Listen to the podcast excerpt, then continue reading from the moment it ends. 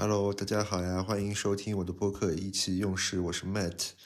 呃，今年呢，我觉得对 F1 车迷来说是非常有意义的一年。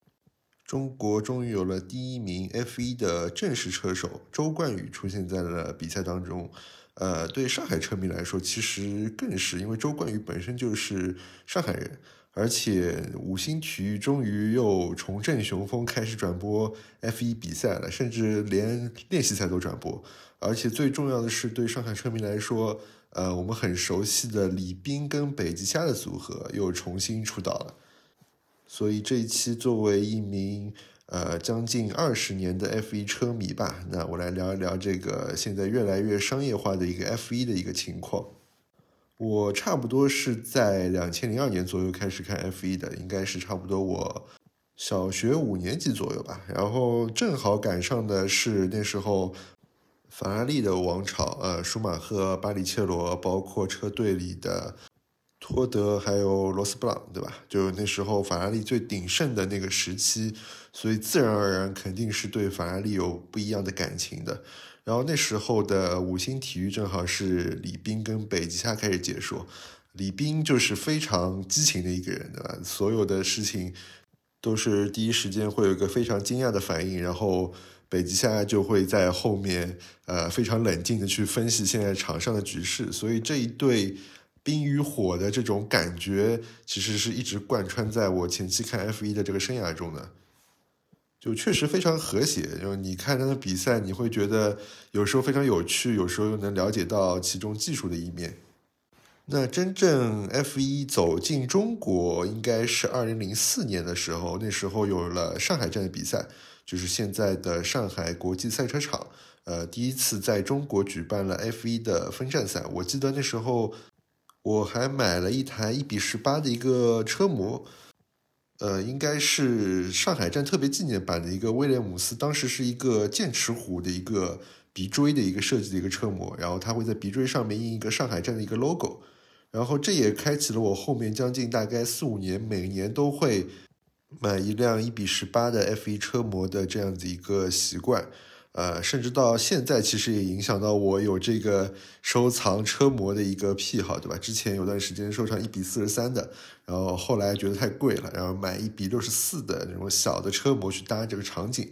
呃，F 一对我的影响其实还蛮大的，包括我在高中最后选择专业的时候，为什么选择了汽车专业？呃，一定程度上也是受到了 F 一这个赛车运动的影响。呃，虽然就是进了专业以后才发现，这个汽车跟赛车好像是两回事情，对吧？但现在想来，我觉得也是命中注定的一种安排吧。我觉得也非常好。有零四年中国站以后，其实 F 一在中国的一个整个热度其实还是非常不错的。然后包括其实带动了嘉定的这整个一个赛车城的一个发展。呃，不过相较来说，其实还是一个比较小众的圈子，因为毕竟喜欢车的人也没有那么的广泛。呃，包括那时候其实有了像 F1 速报啊这样子比较专业的汽车的杂志，呃，包括很多体育媒体的这样子一个关注。呃，其实那一年之后，我们本来是有机会可能是成立自己的属于中国自己的 F1 车队的。呃，不过由于一些不可以说的一些故事啊，就最终没有成型。而且 F 一的整个热度其实应该是从那时候一直持续到了将近一零年以后的几年都是有的，因为那时候我们大学是有可以买到 F 一的学生票的嘛，就只需要一百块钱就可以买到一张草地票，那个位置就在那个赛道最后一个游行弯的那个地方。呃，其实那个弯非常精彩，因为那个弯它是一个高速瞬间减速的一个弯，所以很容易发生一些超车。我应该在那边看了三年左右吧，那几年的整个一个 F 一赛事的热度还是很高的，基本上都是座无虚席的在那边。而且整个 F 一在中国的这个发展，其实对周冠宇，我相信也是有非常大影响，因为周冠宇是出生在九九年的嘛。呃，相较来说，他能够既是开始热爱赛车，我理解那时候正好是。呃，舒马克跟阿隆索缠斗的那几年，也就是零五、零六、零七年左右。那这样子的情况下，就我们也很能理解为什么周冠宇的偶像是阿隆索，对吧？那此外，我们还要感谢的一个比较重要的一个公司就是九世，因为其实从零四年开始，这些所有的运营活动基本上都是九世在做的。然后包括其实周冠宇现在的签约也是签约在九世集团下面的，所以其实 F 一在中国的整个发展跟九世是完全密不可分的。不过从一四年以后，其实我感觉可能是因为有几年没有在上海办这个比赛的原因。呃，F 一在中国的热度慢慢的下降了下来，那这个时候你就不得不提到 F 一运动发生的一个重大的变化，就是在一六年的时候，美国的自由媒体集团收购了 F 一，啊，开始了真正的一条呃比较资本主义的商业化道路。因为其实，呃，抛开中国的市场不说，那几年的 F 一其实也面临着一些比较大的一些问题，呃，包括收视率的下降，比赛的一个精彩程度不够，对吧？然后包括受到了像 Formula E，然后一些其他的赛车体育运动 WEC 这些的冲击，所以 F 一其实也面临一个比较大的困境。但是美国自由媒体集团接手了以后，才真正开始的把 F 一朝向一个更商业。更粉丝向的一个运动去发展。那我们可以简单盘点一下，就是从一六年开始到现在，呃，美国自由媒体集团到底做了哪些工作？那我们先说说赛场内的一个很重要的改变，就是在比赛时我们看到的整个 F 一的一个视觉设计。呃，包括一些数据，然后人名、F1 的 logo，整个字体都进行了一个全面的改造。那一方面是统一了整个视觉 UI，然后另外一方面就是它有了更多的数据去展示给观众。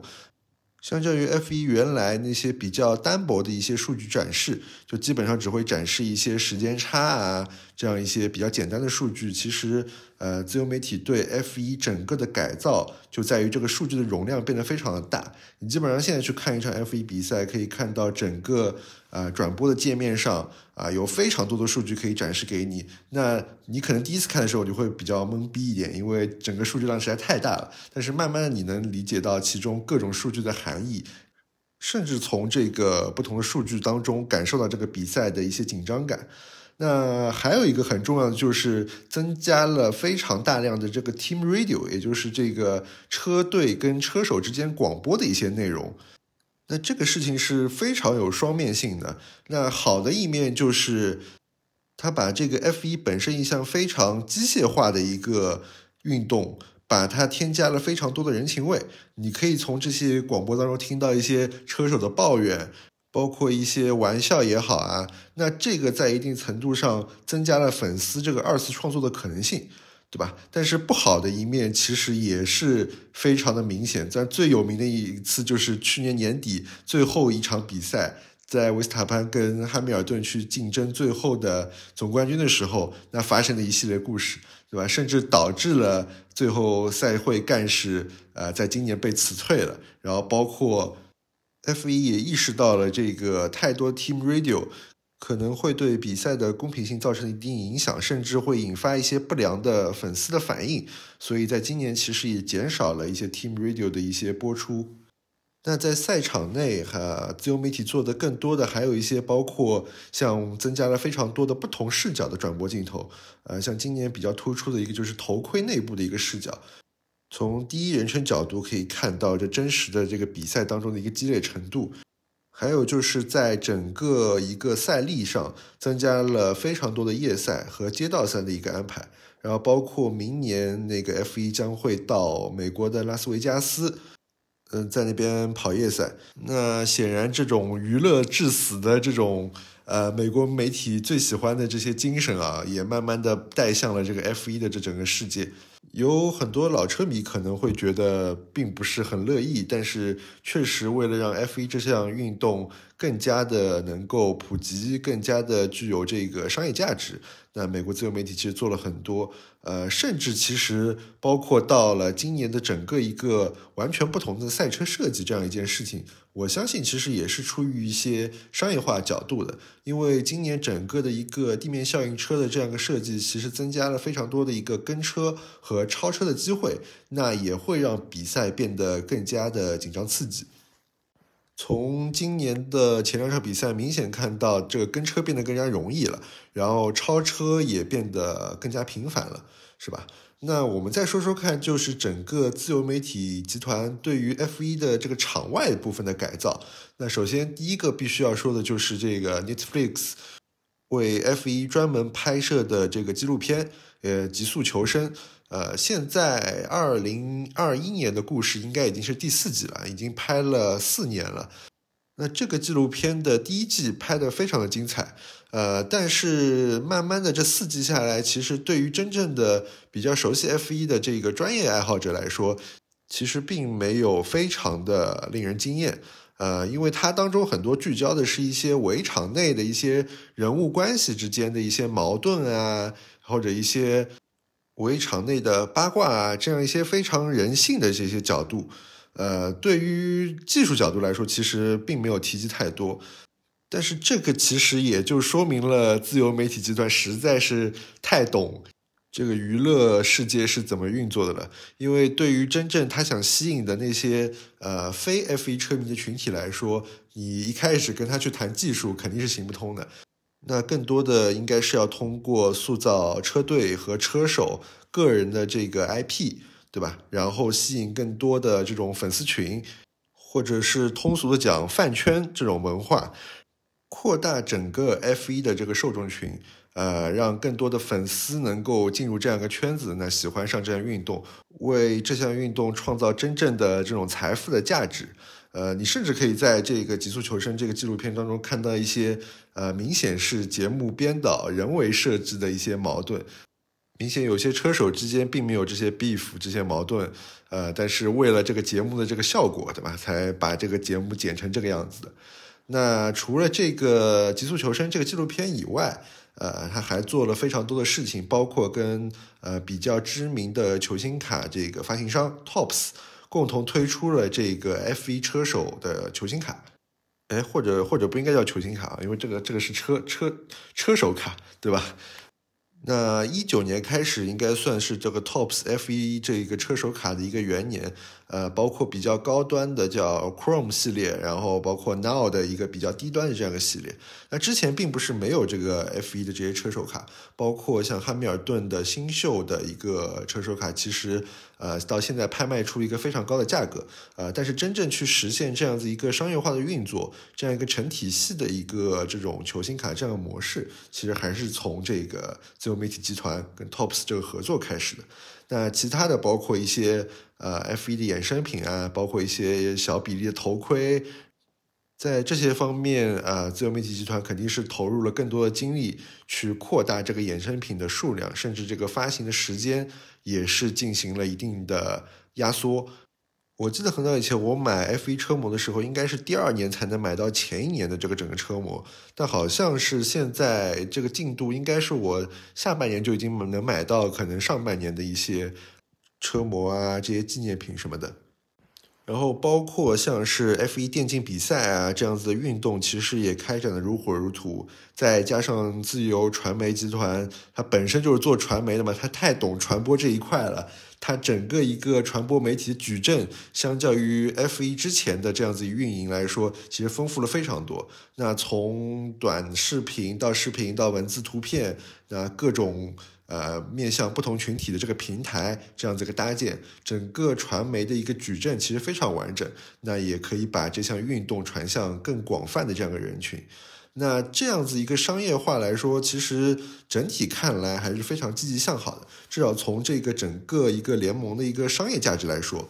呃，我相信一些老车迷可能会觉得这项运动好像呃不是那么纯粹了，呃，但是为了让这项运动能够有更广泛的一个群众基础，能够更好的发展，有更多的资金去投入赛车的研发也好啊，运营也好啊，甚至其实很重要就是车手的安全性。的保障这方面，呃，那自由媒体集团做的很多的事情，我相信都是有它的一定价值的。那包括我去查阅了一下资料，发现，在福布斯公布的二零二二最具价值的一个体育帝国榜单当中，其实自由媒体集团也是排在了首位。那当中说到，二零二一年十一月份，其实自由媒体集团公布的第三季度的一个财报显示，就是 F 一这个运动啊，在这个季度内，它的营收将近达到了六点六八亿美元，创造了八千万美元这样一个利润。那整个一个回报其实是非常高的。